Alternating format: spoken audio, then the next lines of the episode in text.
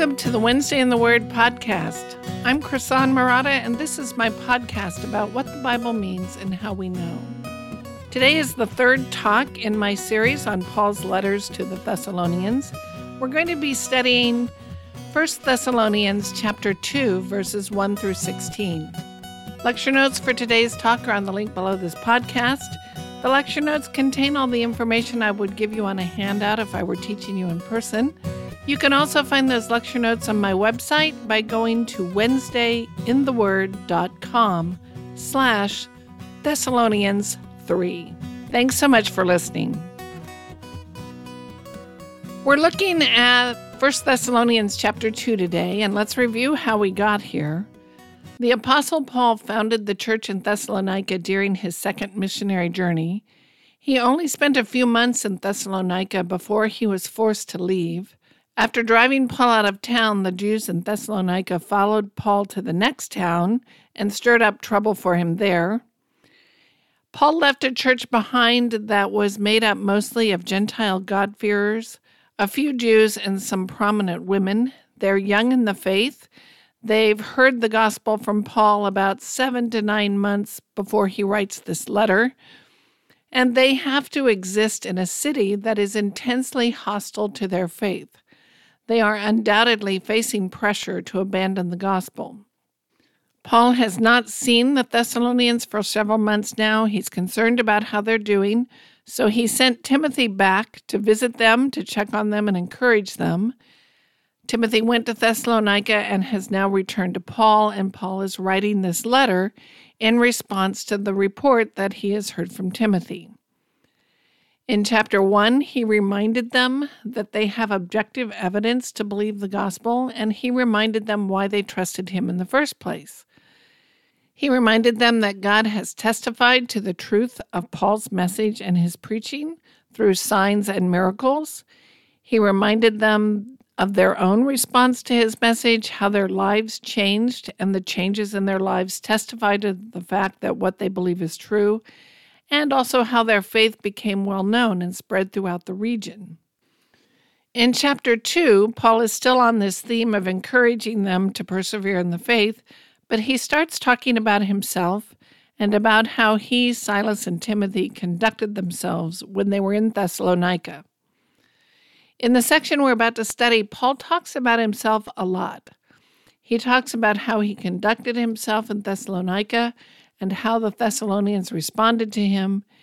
And in this discussion, he uses what appears to be somewhat defensive language and language that could be described as self congratulatory.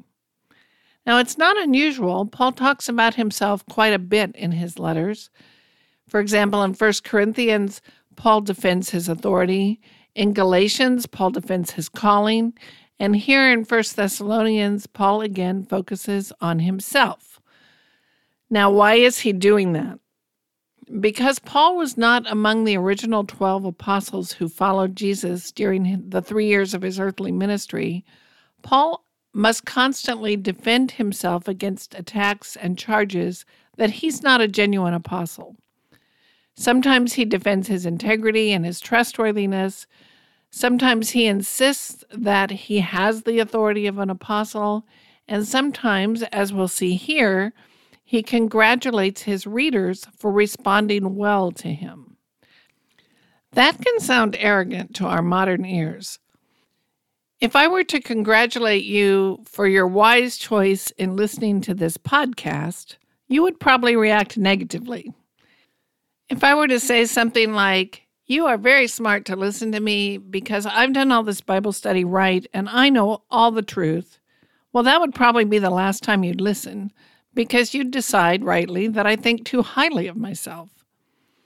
Well, some people think that Paul is doing that kind of thing here in chapter 2, and they're put off by this section, and it contributes to a rejection of Paul that we see even among scholars today.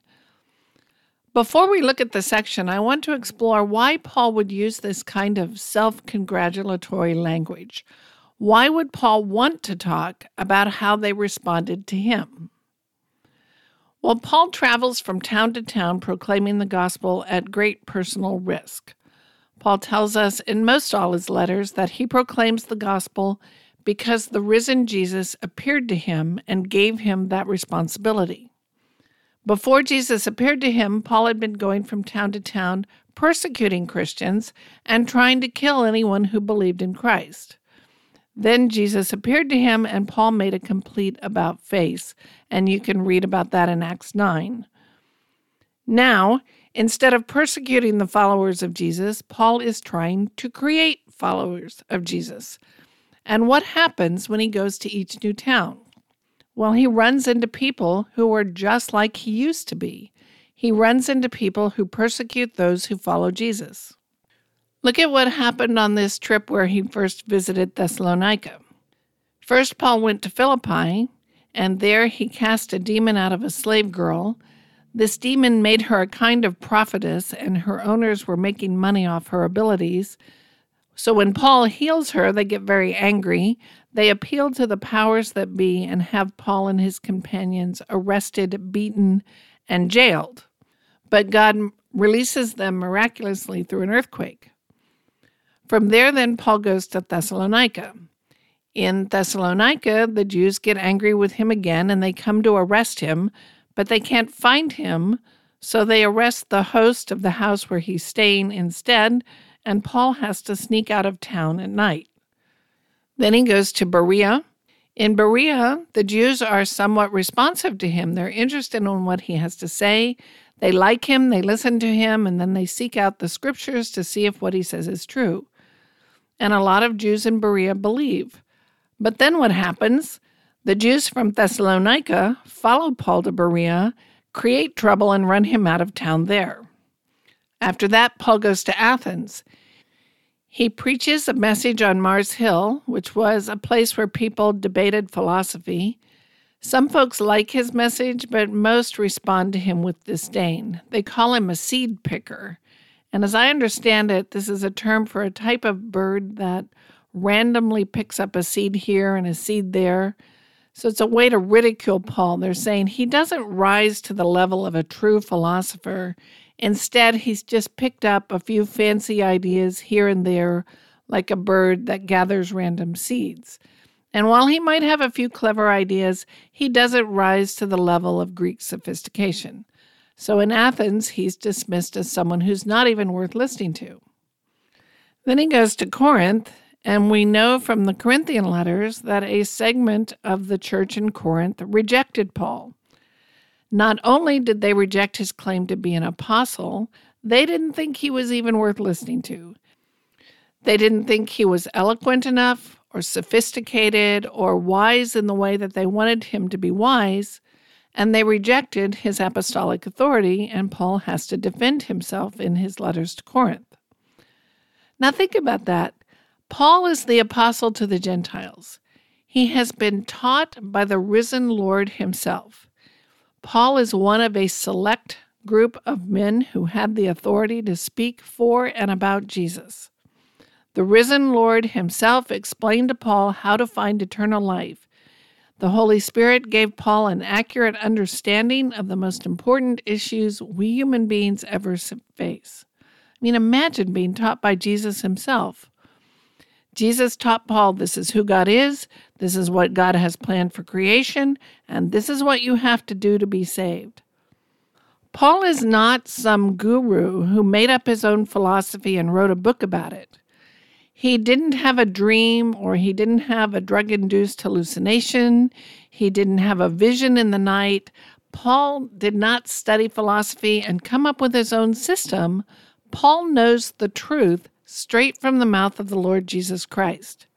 Yet everywhere he goes, the majority of people reject him, beat him, dismiss him, or try to kill him.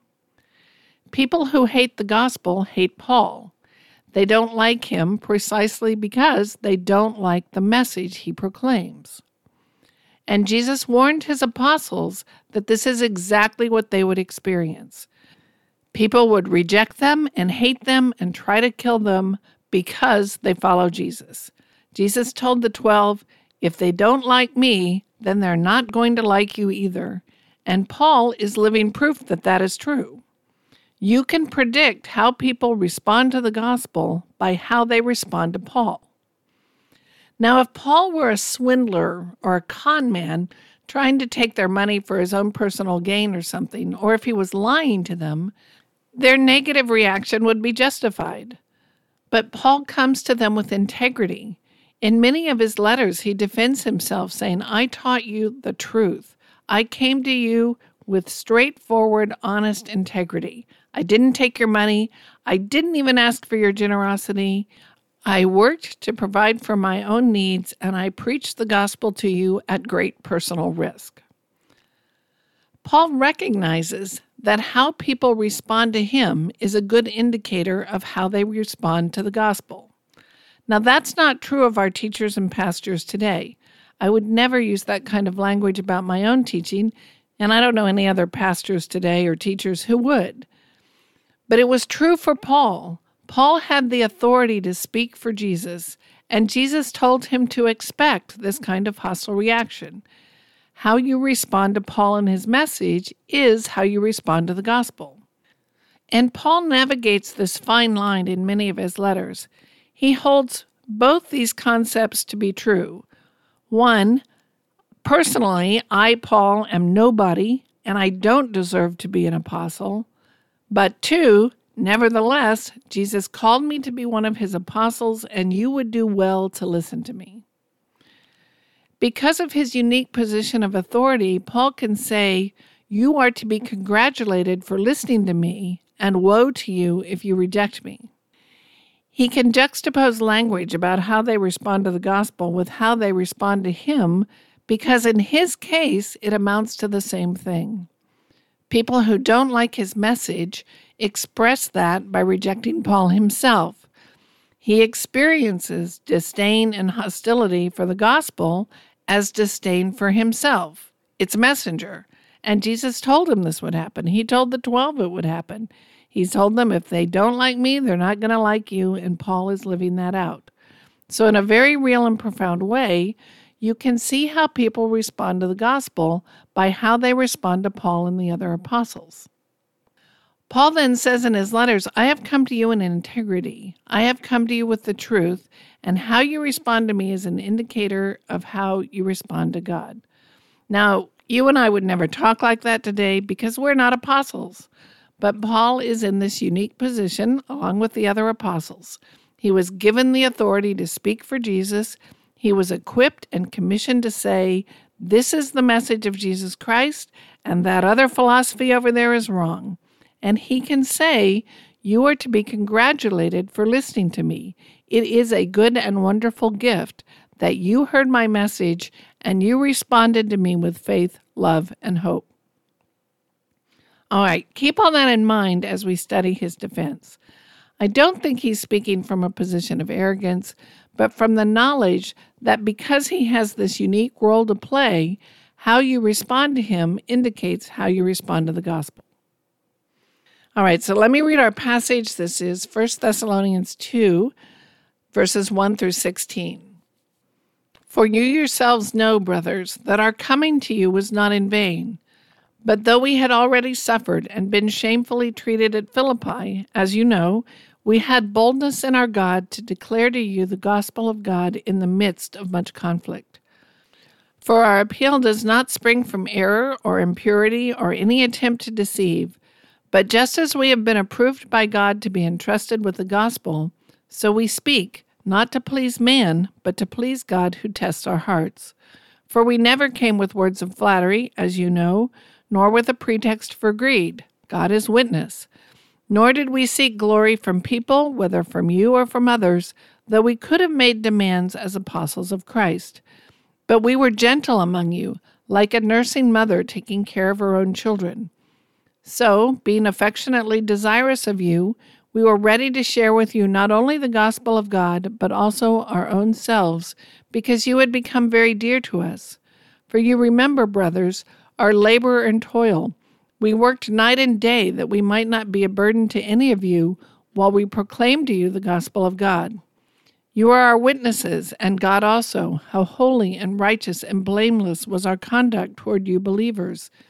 For you know how, like a father with his children, we exhorted each of you and encouraged you and charged you to walk in a manner worthy of God who calls you into his own kingdom and glory. And we also thank God constantly for this, that when you received the word of God, which you heard from us, you accepted it not as the word of men, but as what it really is the word of God, which is at work in you believers. For you, brothers, became imitators of the churches of God in Christ Jesus that are in Judea for you suffered the same things from your own countrymen as they did from the Jews, who killed both the Lord Jesus and the prophets, and drove us out, and displease God and oppose all mankind, by hindering us from speaking to the Gentiles that they might be saved, so as always to fill up the measure of their sins. But wrath has come upon them at last. As we talked about in the last podcast, in their culture, many people were what we might call traveling salesmen. They traveled from town to town with an agenda. Sometimes they traveled around to sell products or goods that they were importing from one city or a country. Sometimes they were rabbis or teachers who wanted to spread their teaching. Sometimes they were simple farmers coming into the city to sell their wares. But whatever they were peddling, they had an agenda. Well, what makes Paul different? He comes into town and starts preaching in the synagogue. Why should we trust him? He seems to be some kind of heretical Jew. Why should the Thessalonians change their entire lives based on this crazy story that Paul and his friends bring to town about the resurrected Lord Jesus Christ? And why should they continue to believe Paul and lead a different kind of life after these guys get run out of town? Well, Paul's aware of this problem. He knows they're being persecuted, and he knows they're being pressured to go back to their old way of life. He's trying to remind them why they believed him in the first place and to encourage them to stand firm in the truth. So, his goal here is to remind them why they trusted him and why they embraced the gospel and chapter 2 is part of that defense. We have an interpretive choice to make in chapter 2, and I've talked about this before in other podcasts, but very often in his letters, Paul uses we, the first person plural pronoun, to mean me, to mean himself. We talked about this a lot in the First Corinthians series. When Paul uses the first person plural pronoun, it can mean one of four things, and we have to decide from the context which one Paul means. First, sometimes Paul means he himself alone, and I would argue that Paul does this a lot, that he speaks of himself in the plural when he means me, myself, just himself. Second, he sometimes means himself and the other apostles, as opposed to Christians in general. So, in some contexts, he uses we to mean we apostles as opposed to all believers. Third, sometimes he means we Jews as opposed to Gentiles. And fourth, sometimes he means all believers as opposed to non believers. But in my study, I think that option is the least likely, and I would argue that only very, very rarely does Paul mean we as in all believers. So we have to look at the context and figure out what he means. Our tendency is to assume he's talking about us, all believers, and in my experience, that assumption almost always steers us wrong. In this context, I think there are two really good options. You could argue that Paul means we, as in Paul, Silas, and Timothy, because we know the three of them went to Thessalonica together. All three of them are mentioned as involved in writing this letter, and he's talking about when he came to them. So when he says in 2 1, our coming to you was not in vain, he could mean when he, Silas, and Timothy came.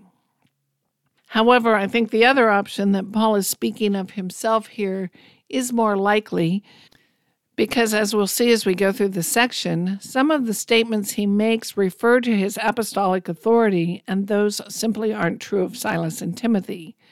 For example, in 2 6, he says, We could have made demands as apostles in Christ, but Paul is the only one of those three who's an apostle, and I don't think he'd argue that Silas and Timothy have that kind of authority. But what really tips the scales for me is down in 218. He says, Because we wanted to come to you, I, Paul, again and again, but Satan hindered us. So there he's using the plural pronoun, we wanted to come to you. But then he immediately clarifies, I, I, Paul, wanted to come to you. So he uses he switches to the singular pronoun, and if that's not enough, he adds his name.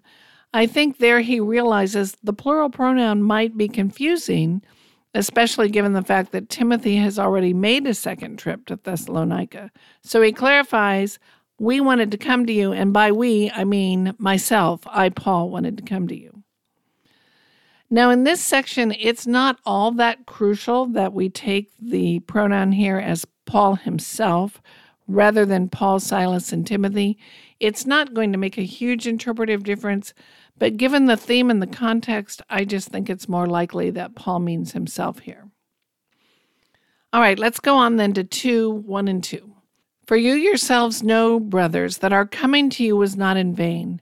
But though we had already suffered and been shamefully treated at Philippi, as you know, we had boldness in our God to declare to you the gospel of God in the midst of much conflict. As I talked about briefly earlier, Paul had visited Philippi right before Thessalonica. And in Philippi, he cast a demon out of a slave girl, angering her owners. Her captors got so enraged that they had Paul and his companions arrested, beaten, and jailed, and then God miraculously released them.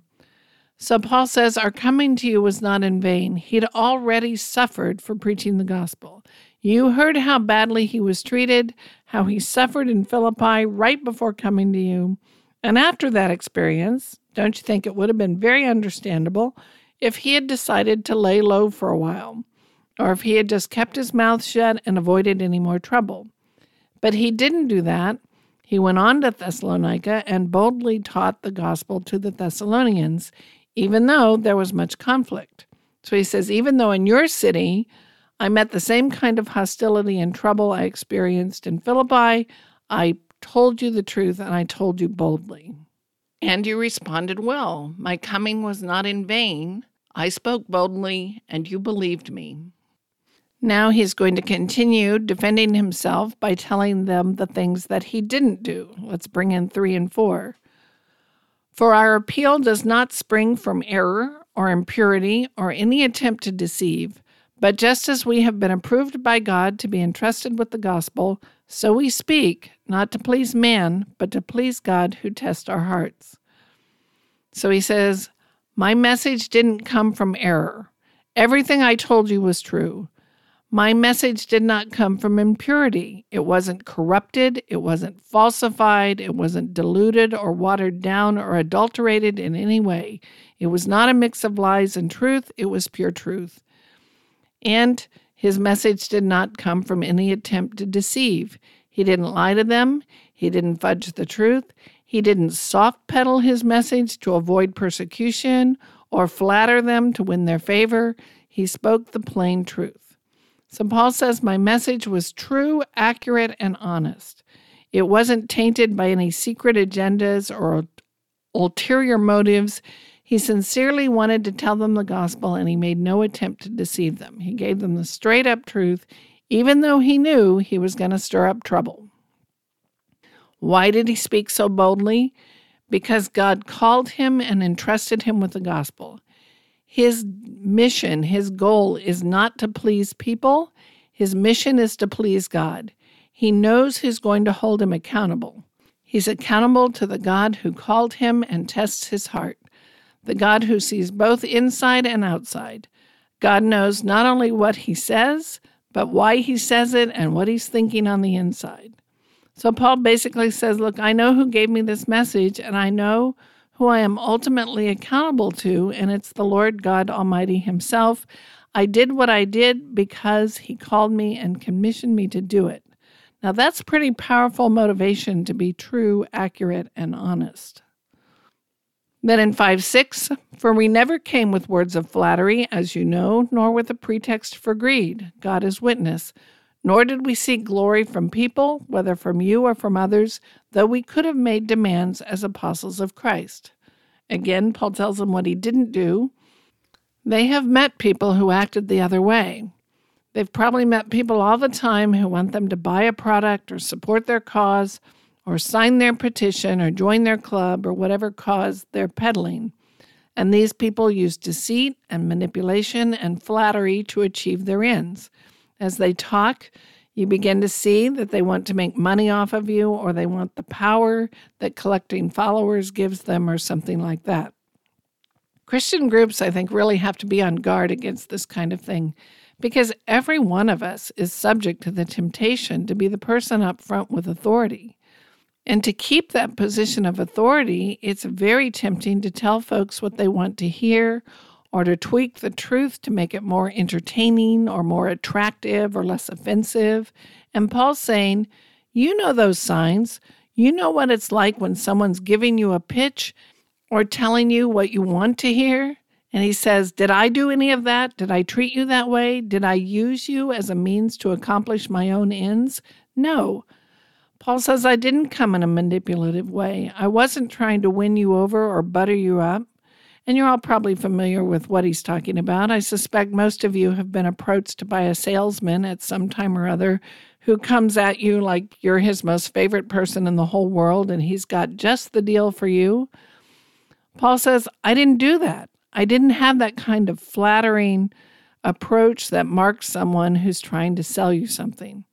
In fact, at times he was blunt and honest.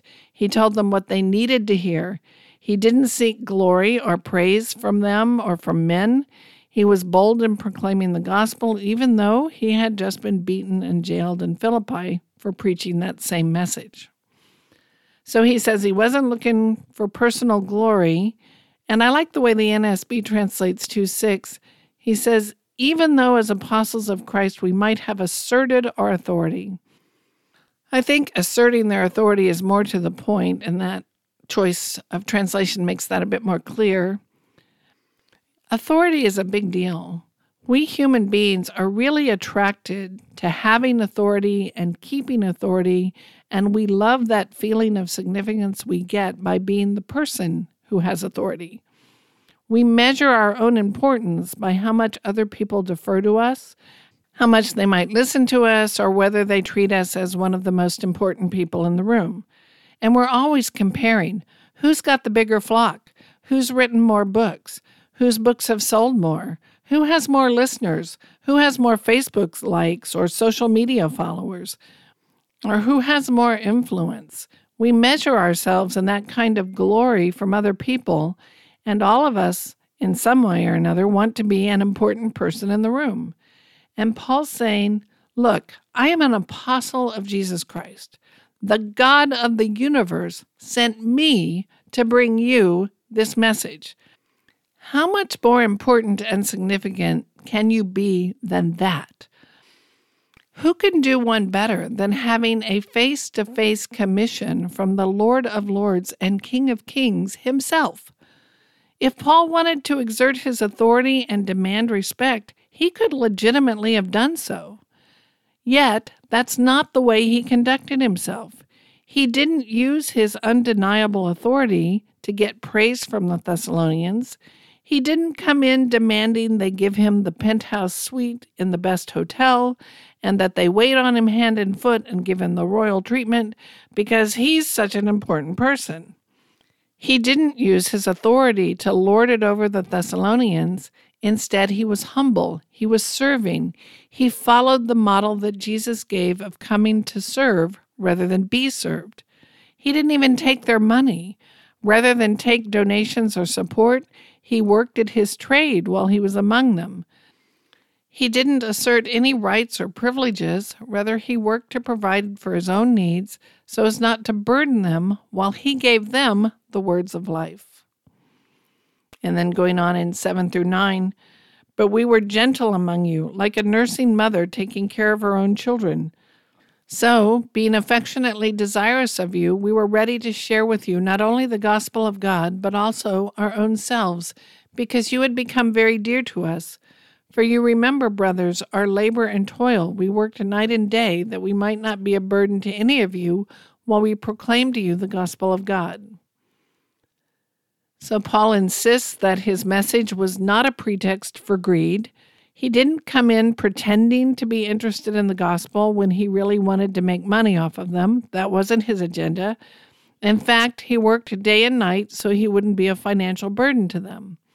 As an apostle, he could have rightly asked for support and hospitality, but he didn't do that. He worked to provide for himself. Now, Paul's not against taking support from other people or support from the people he taught. When he writes the Philippians, Paul thanks them for sending him a generous donation for his support. In fact, Paul was probably in Thessalonica when he received the financial gift from the Philippians. So he's not against taking support. Instead, his goal was not to even give the appearance of making money off the gospel. In 1 Corinthians, he argues that he has the right to take support, but he explains that he chooses not to at times because he doesn't want to appear to be peddling the gospel for money. And here in Thessalonians, he's reminding them that he worked hard at his craft so that he wouldn't be a burden to them. Paul says he never treated them as a means to accomplish his own ends or his own goals, Rather, he treated them with the care and concern and compassion a nursing mother showers on her child. These aren't nameless, faithless notches on a belt or numbers on a tally or anonymous Facebook like clicks. He's concerned for them as individuals. They're dear to him. He knows them and cares for them as a parent. He's grateful over their response to the gospel, and because he cares for them, he poured himself out for them. When he says he worked night and day, I suspect he means that when he wasn't teaching them, he was making tents, which we know from Acts was his profession. And when he wasn't selling and making tents, he was teaching. So he had these two jobs he had to do, and that meant he worked both day and night. Now he's finished telling them all the things he did not do, and he turns to telling them what he did do, how he did conduct himself when he was among them. So this is verses 10 through 12. You are witnesses, and God also, how holy and righteous and blameless was our conduct toward you believers. For you know how, like a father with his children, we exhorted each of you and encouraged you and charged you to walk in a manner worthy of God who calls you into his own kingdom and glory. Paul now appeals to the positive, and his basic point is that he acted as God would have him act. Paul does have a motive when he preaches. He has something he's trying to accomplish, but he's not trying to please men, he's trying to please God. He's trying to fulfill the calling that God has given him. As he said in 2 4, he's trying to please God. He wants to fulfill the task God has called him to do, and they are his witnesses. Why would he go from town to town, getting beaten and jailed for preaching the gospel? Because he's being faithful to God. He wants people to come to faith. That's his calling. He says, You are witnesses, and so is God as to how we treated you. Look at the evidence, he says. I treated you like good parents treat their children. He says he was gentle with them as a nursing mother cares for her children. He taught and nurtured and guided them as a father guides his own children, exhorting them for their own sake. He didn't try to manipulate them or strong arm them. Rather, he sought to teach and guide them as a parent teaches and guides a child. Paul truly believes that the gospel holds the promise of eternal life and his care and concern for them is tied up with that message. Because he cared for them as people and as individuals, he proclaimed this message of truth. He gave them what they really needed to hear, and he poured himself out on their behalf as loving parents pour themselves out for their children. I heard a modern example of this on a podcast recently the podcast featured the story of a young man who was trapped and abused by a cult leader when he was a youngster and a teenager. He's been freed, he's recovered and grown up now. It's many years later. And he credits his recovery from that horrific experience to the pastor of the church that took him in after his escape. And the young man described the pastor as focused only on the care of souls. And that description struck me because I think that's what Paul's describing here. As a leader, as a pastor and teacher, Paul was not concerned with building an empire, with making a name for himself. He wasn't concerned to have the most social outreach programs or the best youth group or the biggest church in town. He wasn't trying to make a name for himself. He was focused on the care of souls. He exhorted them and encouraged them to believe the gospel and to live their lives as if the gospel is true. In short, he encouraged them to repent and follow Jesus, and that's what they did. He concludes this section then in 2:13 through 16. And we also thank God constantly for this, that when you received the word of God, which you heard from us, you accepted it not as the word of men, but as what it really is, the word of God, which is at work in you believers. For you, brothers, became imitators of the churches of God in Christ Jesus that are in Judea for you suffered the same things from your own countrymen as they did from the Jews, who killed both the Lord Jesus and the prophets, and drove us out, and displeased God and oppose all mankind, by hindering us from speaking to the Gentiles that they might be saved, so as always to fill up the measure of their sins. But God's wrath has come upon them at last. He circles back to talking about their own response to the gospel he encouraged them to repent and follow Jesus, to believe the gospel and live like it's true, and they did. And this is the same theme that we saw at the end of chapter 1. Paul is grateful to God that they responded so well to the gospel. They heard it when many wouldn't listen to Paul at all. Not only did they hear it, they received it. That is, they embraced it as true, while many despised and rejected it. And not only did they hear and embrace it as true, they recognized that it's the Word of God. They realized Paul's message is not a philosophy invented by a guru. Paul's message is from the Lord God Himself. And then, on top of all that, they suffered for believing the gospel. They were persecuted in the same way that many before them were persecuted, and their perseverance through that persecution is evidence of their belief. Just like many who came before them suffered for believing the prophets and the Messiah, so now they have suffered that same kind of affliction. The gospel typically inspires this kind of hostile reaction. There's no need to be surprised by it. Rather, that hostile reaction is evidence that they themselves have in fact believed. So, Paul is grateful that they accepted the gospel as true, they recognized it as the word of God, even though they faced great persecution and suffering, they continued to believe and embrace the gospel. Now, some have argued that Paul's statements in 2 14 and 16 mark him as an anti Semite. And what are we to make of that? What's he doing here? Because for our modern ears, that language seems kind of strong. As always, we want to remember the context. Paul is making these statements in the context of an encouragement to the Thessalonians. He's reminding them how courageously they remained faithful to the gospel despite opposition from their own countrymen. And then he talks about the wrath of God that's going to fall on these countrymen who happen to be Jewish. We have to put Paul's statements in that context and perspective. Paul is not talking about Jews as a nation or a people. He's talking about the historical fact that many new believers in Christ in Thessalonica encountered opposition from their contemporary Jews who were hostile to the message of Jesus. Were all the Jews hostile to the gospel? No. We know some of the Thessalonian believers were Jews. He's not condemning all Jews to the people he's writing because some of the people he's writing to are Jews. Paul himself was a Jew.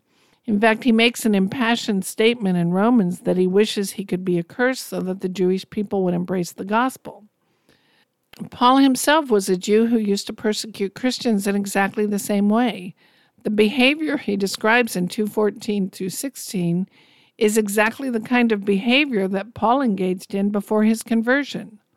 Paul's well aware that God can and does forgive people who engage in that kind of persecution because he himself is a living example of that forgiveness. But Paul has a reason for speaking very seriously here. How we respond to the gospel message reveals where we stand eternally. The gospel calls us to repent. It calls on us to recognize the sin in our lives and realize that we need grace through the cross. Our relationship with God is determined by how we respond to the gospel. It's significant that these particular Jews have rejected the gospel and that they want to persecute those who believe it. That reaction says something about where they are at spiritually, and where they're at at the moment is under the wrath of God. Their opposition to the gospel is a serious issue because they have set themselves against God. Paul's not making a statement about race here. He's talking about individuals who have rejected God and oppose his gospel, and in this historical incident, they also happen to be Jews.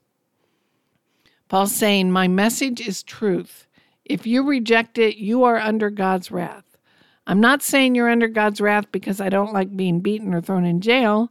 I'm saying you are under God's wrath because God has given me a message that is true and you have rejected it. When you reject my message, you set your heart against the truth. I think that's the thinking that's behind his powerful language. Now, to summarize, I want to comment on two things. First, it seems to me that Paul is giving us a blueprint for how we ought to evaluate our leaders, pastors, and teachers today. We ought to think about the people we listen to today in the same way Paul is urging the Thessalonians to think about him. Being the person up front, like a pastor, preacher, teacher, leader, that can be a way to make a lot of money and it can be a position of power and glory. As someone who spends a lot of time studying the Bible, I listen to a lot of pastors and teachers and scholars all over the internet world. As best I can, I try to ask, where is this person coming from? Sometimes it strikes me that the person I'm listening to is really teaching people what they want to hear. Usually they have a message that's very entertaining, very attractive in a superficial kind of way, it's emotionally motivating and inspiring, but when you stop and think about it, it's just a lot of words. The worst emphasize the importance of giving them money, and you've probably run into those kinds of people before. They claim, you know, souls will be lost if you don't fund their latest project or give money to their cause. And sometimes they obviously derive a great deal of satisfaction from being the authority or the one who knows it all. A pastor once told me that every pastor secretly wants to be a rock star and that those who deny that are lying. Well, if that's true, that's really sad. And I've known rock star pastors who enjoy being the one everyone seeks out for advice or find their identity in being the person with all the answers. They want the praise and the power and the glory of leading a big church just a little too much. And to me, that's a red flag, especially if they're willing to tell me only what I want to hear so that I continue to give them that praise and honor. In fact, I had a pastor once tell me to stop talking about sin and the cross because that was just too offensive to newcomers. He said, let's get them in the door by emphasizing God's love, and we can bring up all that stuff about the cross, well, maybe later. That is a huge red flag. Part of Paul's appeal to the Thessalonians is to remind them that they should listen to him because he didn't show any of those red flags. He spoke the truth, he spoke plainly, he told them what they needed to hear, not what they wanted to hear. He didn't adulterate the message, he didn't flatter them. He told them the straight up truth. And we ought to take that seriously. Each of us can ask Do the people I follow, do the people I listen to, show the signs that Paul refused to show? Or do they show the signs that he intentionally showed? And it's important that we know who we're listening to and if they're willing to tell us the truth, even if that causes rejection and hostility. Now, I have to say, I've known a lot more pastors, teachers, and leaders who are genuinely humble, teachable, love God, love His Word, and they're concerned for the gospel and the souls under their care the way Paul is describing here.